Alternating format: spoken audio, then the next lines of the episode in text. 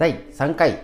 OCL ストレッチで脳がリセット自律神経が整えるラジオ。今日も元気にやっていきたいと思います。よろしくお願いします。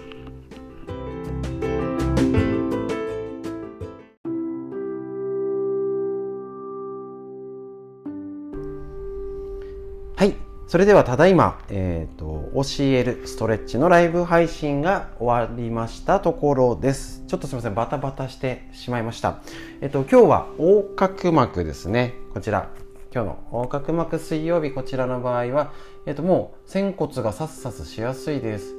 ね、今日あのー、体がすっきりしました。体が重くて肩こりもあって大変でしたが少し楽になったよ。ね、息がしやすいと。えっ、ー、と、あと前屈に手が届つかなかったのが今手のひら床についてますなんていうご感想いただきましてありがとうございます。ね、ぜひ続けてやってみたり、あの、またお昼とか午後とか夕方とかね、こういうやつで寝る前にお風呂上がりにやるとすとっても寝やすくなりますので、ぜひぜひやってみてください。ということで、えっ、ー、と、まずは、えっ、ー、と、はい。みえこさんの質問でどう気圧の対策の時のストレッチは何がいいですかっていうことなんですけど基本はやっぱり耳たぶ耳とか首と足の裏が超大事になりますので、えー、とすいませんさっきトラブルの時に足のねゴルフボールやってるのはひまわりさんでしたっけ？ね、ありがとうございます。そういうのもやるといいんですけれども、ちょっとみえこさんクラスになってきて、いろいろ試してもダメな場合は、まあ、あとはもう一つは温めること。特にお腹とかね足湯とかですね。そういうのができるととっても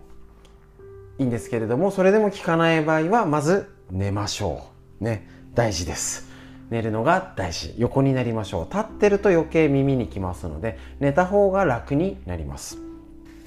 はい。で、えっ、ー、と、今日お話しした、えっ、ー、と、復習として理論になるんですけれども、えっ、ー、と、横隔膜のやつですね。こちら。隠れ酸欠から体を守る横隔膜ほぐし呼吸が深くなると免疫力が上がるというね。間違いないですねこちらね。えっ、ー、と京谷達也さん著ですね。青春出版社ということで。ねあもう温めてるんですね体ね。じゃあもう休んでください。ねこちらえっ、ー、と横隔膜ほぐしがどんなあこちら今日参考にさせてもらってねあのストレッチしたんですけれども。えっと、こんな不調に効くよっていう帯の裏に書いてあるやつ。頭痛、疲れやすい、うつうつ不安、体の冷え、自律神経の乱れ、便秘、肩こり、腰痛、膝痛、目の疲れ、かすみ目なんてね、とってもいいですので、ぜひぜひね、これをやりましょう。で、えっ、ー、と、例えばですね、えっ、ー、と、ちょっとこちらから紹介すると、最近なんだか疲れやすい、肩こりがひどくて揉んでもほぐしても治らない。頭痛が続いて毎日つらい。こんな症状に悩む方々の体の中で共通して起きていることが隠れ酸欠です。ね。ストレスにさらされ続けたり悪い姿勢のまま長時間過ごしたりすると私たちの呼吸は浅い状態が続きます。浅い呼吸が慢性的に続きそれがいつもの呼吸になってしまうと体に取り込む酸素の量も減ってきます。その結果気づかないうちに気づかないうちに体の中で酸素不足が進むのです。先ほどあのライブ配信中にガッシュさんがねあの呼吸吸えてないことに気づきましたなんてねいいコメントいただいたんですけれどもそういうことです。ねあの気づかないうちに起きます。でさらに新型コロナウイルスでマスクをしてたりとか姿勢が悪いずっとスマホでいじくってて座ったっきり、ね、あの大学生の子供なんかがね あのリビングでソファーに座ったら1時間後にも同じ姿勢だった。びっくりなんてねあの親御さんの声を聞いたことありますけど。一度座ったらもう1時間その体勢みたいなね。もうとにかく姿勢やばいです。ね。酸素不足に陥ると心身には様々な不調や不具合が現れます。酸素は60兆個ある全身の細胞のエネルギー源。そのエネルギー源が不足すれば内臓や筋肉や脳血管や骨など体のあらゆる組織や器官の機能が低下するのでするするからです。冒頭の不調の他にも風邪をひきやすい。やる気が起きないといった不調がある場合それは体の中で起きている酸素不足が原因のことが多いです。さらに酸素不足は免疫力も下げることが分かっています。免疫機能になっている免疫細胞も酸素というエネルギー源が不足すればその力を十分に発揮できません。免疫力が弱まれば風邪やインフルエンザなどあらゆる病気の原因となりますし新型コロナウイルス感染症にもかかりやすくなると言えるでしょう。この酸素不足を解消するための大きなポイントが横隔膜という筋肉にあります。ということが理論でとってもこれ姿勢が今ね姿勢が悪くて座ったっきりパソコンでデスクワークねこれが一つ前が前紹介したなぜできる人は姿勢がいいのか、ね、デスクワークが時間が長いほど寿命を縮めるよということにも関わってくる。超大切なやつ。だからちょっとこれ戻るとすいません。えっ、ー、とストレッチの時の解説にリンクします。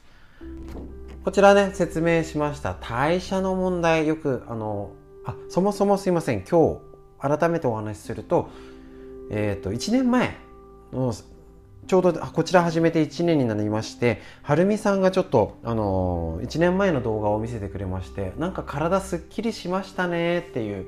ことねあのー、いただいたので、あのー、そちらの写真を比べたら本当めっちゃすっきりしてるんですね。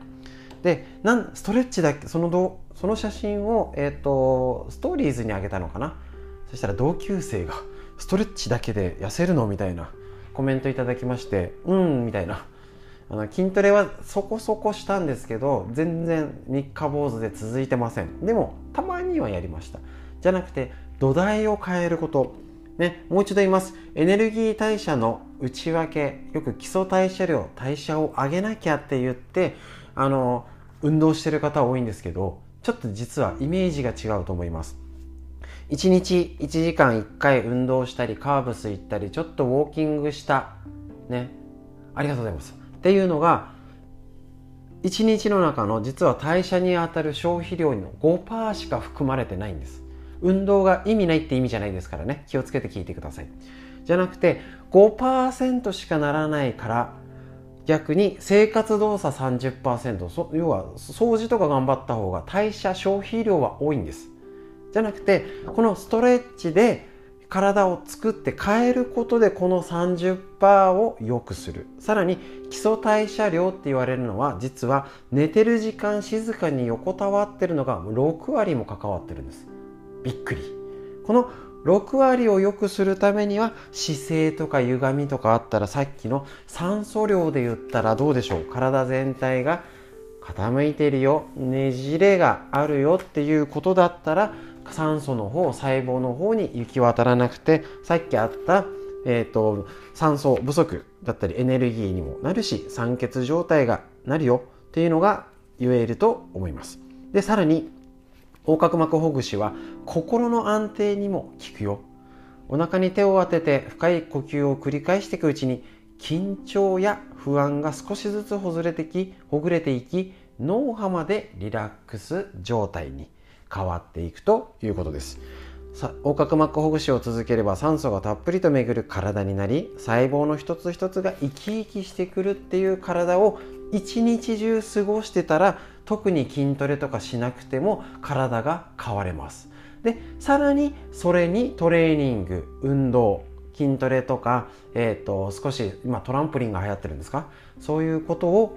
足していくと足し算じゃなくて掛け算的に体が変わっていきます。なので、えーと、ちょっとここで予告した方がやると思うんで本当俺も続かないんですね。で、えーと、子供と走ったりしても今走ってません。すいません。あのトレーニング的にも自重系やったりあとケトルベルやってもね今ねあのサボってますと。なのでとちょっとこれから今土台を1年間して変えたので1年間ゆっくり筋肉トレーニングをできる範囲で私自身続けていこうかなと思っておりますので何か皆さん一つ新しいことやりましょう。えっ、ー、と悪いのを修正するって難しいんですけど新しい習慣一つ入れる方が楽です。なので例えばこの横隔膜ほぐしを朝起きたらやるよでもいいしお布団で深呼吸だけでもいいです。それだったら動けない方でもできます。し今日からすぐできるよね。そういう気持ちでちょっと酸素呼吸っていうことと何か一つね新しいことを取り入れてやってみたいと思います。こちらではね私自身もあのインスタライブを始めたりあ今動画あそっか。すいません今日動画が途中で止まったことに思い出してしまいました。どうしよう。うん。はいいいでしょう。はいこのラジオも、えーと、こちら、えーと、3回目になるのかな。えっ、ー、とちょっとねライブ配信中今まだすいません画面がつながりっぱなしで見てくれてる方すいません放置状態ですけど今75人の方やってらっしゃるありがとうございます。ということで少しでもこの理論もあの最初は体を動かすといいんですけど理論も一緒に合わさってくると体良くなってきます。であの最後になるんですけど前も、えーと、ライブ配信中に何度も言ってました、ね、コロナになったらこの心の病コロナうつコロナイライラアルコール依存など心の病がどんどんエスカレートしていく。さらにこれね今緊急事態宣言がまたなってオリンピック大丈夫なの？もうねもうもうまたもう冬になっちゃったらもう2年目じゃんみたいな方になりますのでこれしっかり今のうちに対処できた方は確実に体変われます。ね、政府の文句言ってても変われませんので自分自身がやれるべきことをやる。で毎日ストレッチをやっていただけたら体このように変われますので是非一緒に体を変えて頑張っていきたいと思います。ということで、えーと、本日の、えーとストレッチの復習理論でした以上になりますありがとうございました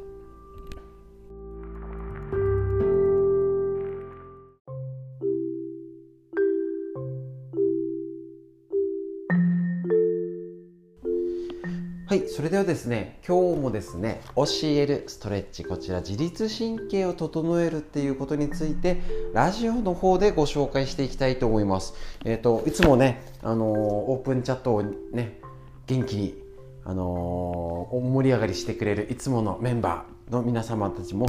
えー、とどうでしょうか？もうこれえっ、と3回り目になるのかな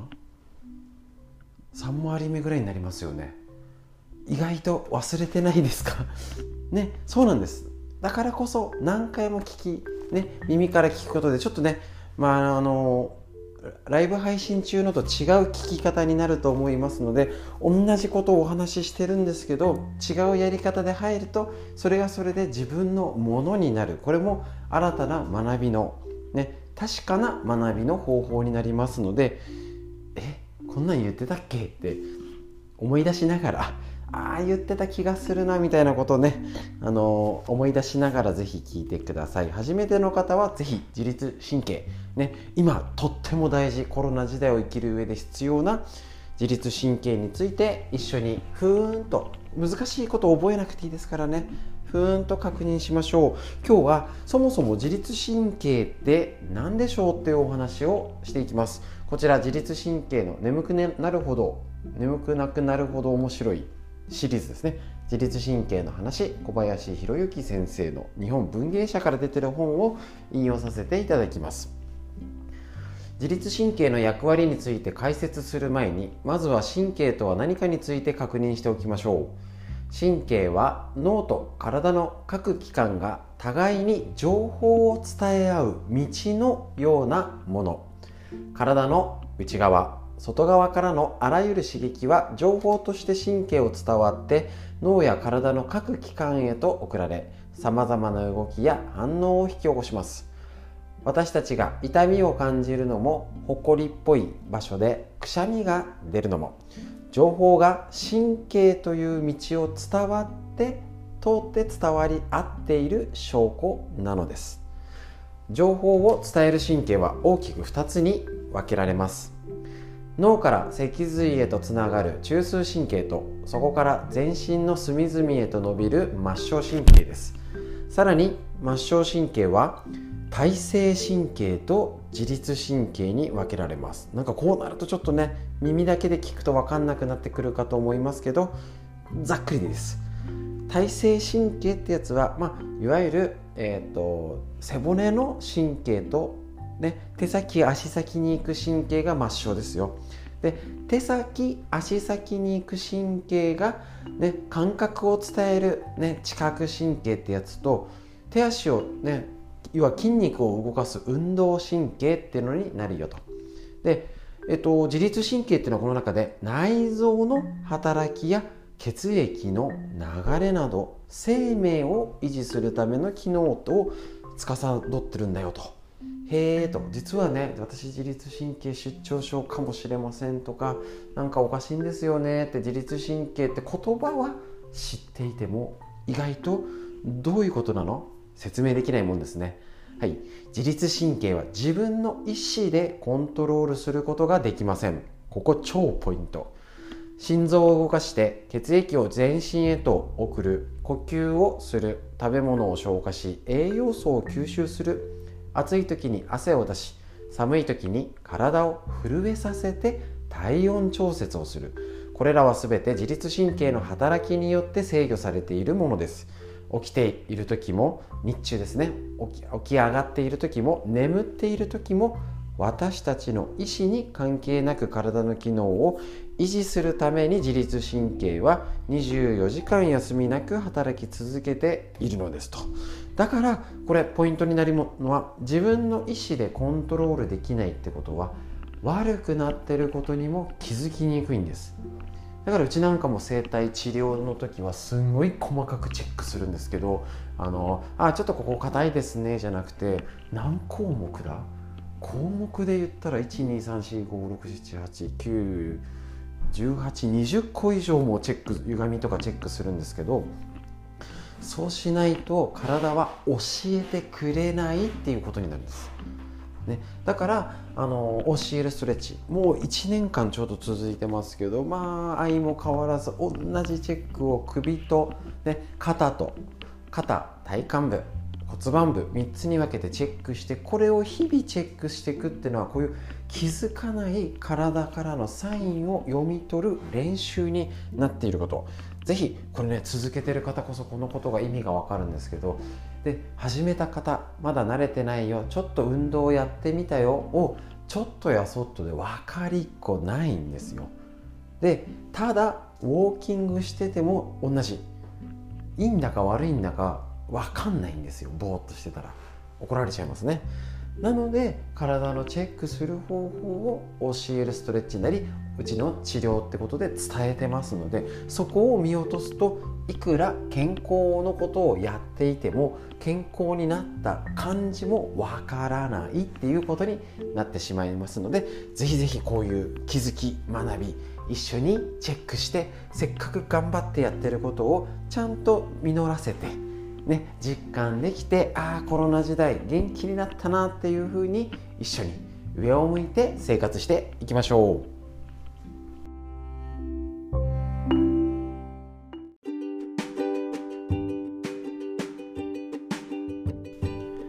はいそれでは以上になります。いかがでしたでしょうか？えっ、ー、とねちょっとすみません。あの録音するのにバタバタしちゃってすいません。まだちょっと不慣れなところがありましたり。またちょっとアップするのにこちらあのすぐ聞けるのは聞けるんですけど皆さんが見やすい状態にのサイトの画面になるまでなんかね23時間かかっちゃうのかな？なりますのでちょっとねあのお時間いただきますけどこんな感じでえっ、と今日のストレッチの解説と自律神経のお話でした。少しでも、えーと、理論ねあの頭に入れるのにはやっぱちょっと作業しながらとかねながらで聞いていただけたり、えーと、こちらだったらねあの耳だとね2回3回聞いてもね煩わしくないんですね不思議と。動画を2回も3回も見ろってちょっときついんです。なので是非ながらでラジオをお聴きください。それでは明日はストレッチがお休みになります。祝日になりますのでね。で、えーと金曜日。えっ、ー、とちょうど明日明日で丸1年になるんですね。ありがとうございます。220回ぐらいはもう超えました。えーと、皆様のおかげで、えーと、ストレッチのライブ配信、えーと、と1年間続きましてまだまだ進化していきたいと思いますのでよろしくお願いします。明日は何かねご自分で復習とかできる範囲のことできる範囲でやってみてください。それではまた金曜日にお会いしましょう。以上になります。短い時間ですけれど最後までお聴きいただきましてありがとうございました。それでは以上になります。